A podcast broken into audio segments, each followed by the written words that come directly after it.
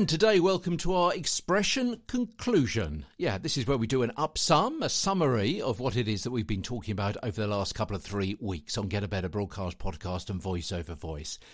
Gestures will enhance your vocal presentation.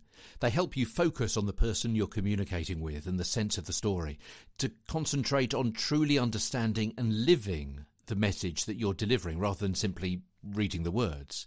And the audience hears the result of the gestures in your voice through the resulting intonation and authenticity.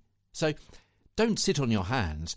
Give in to the natural impulse to punctuate and strengthen your words with expressive gesticulations. Speaking to thousands of people at once is an unnatural thing to do, even more so when you can't actually see them. Gestures are what you would naturally do if you were speaking on a one to one basis because they help communicate ideas in ways other than purely using words.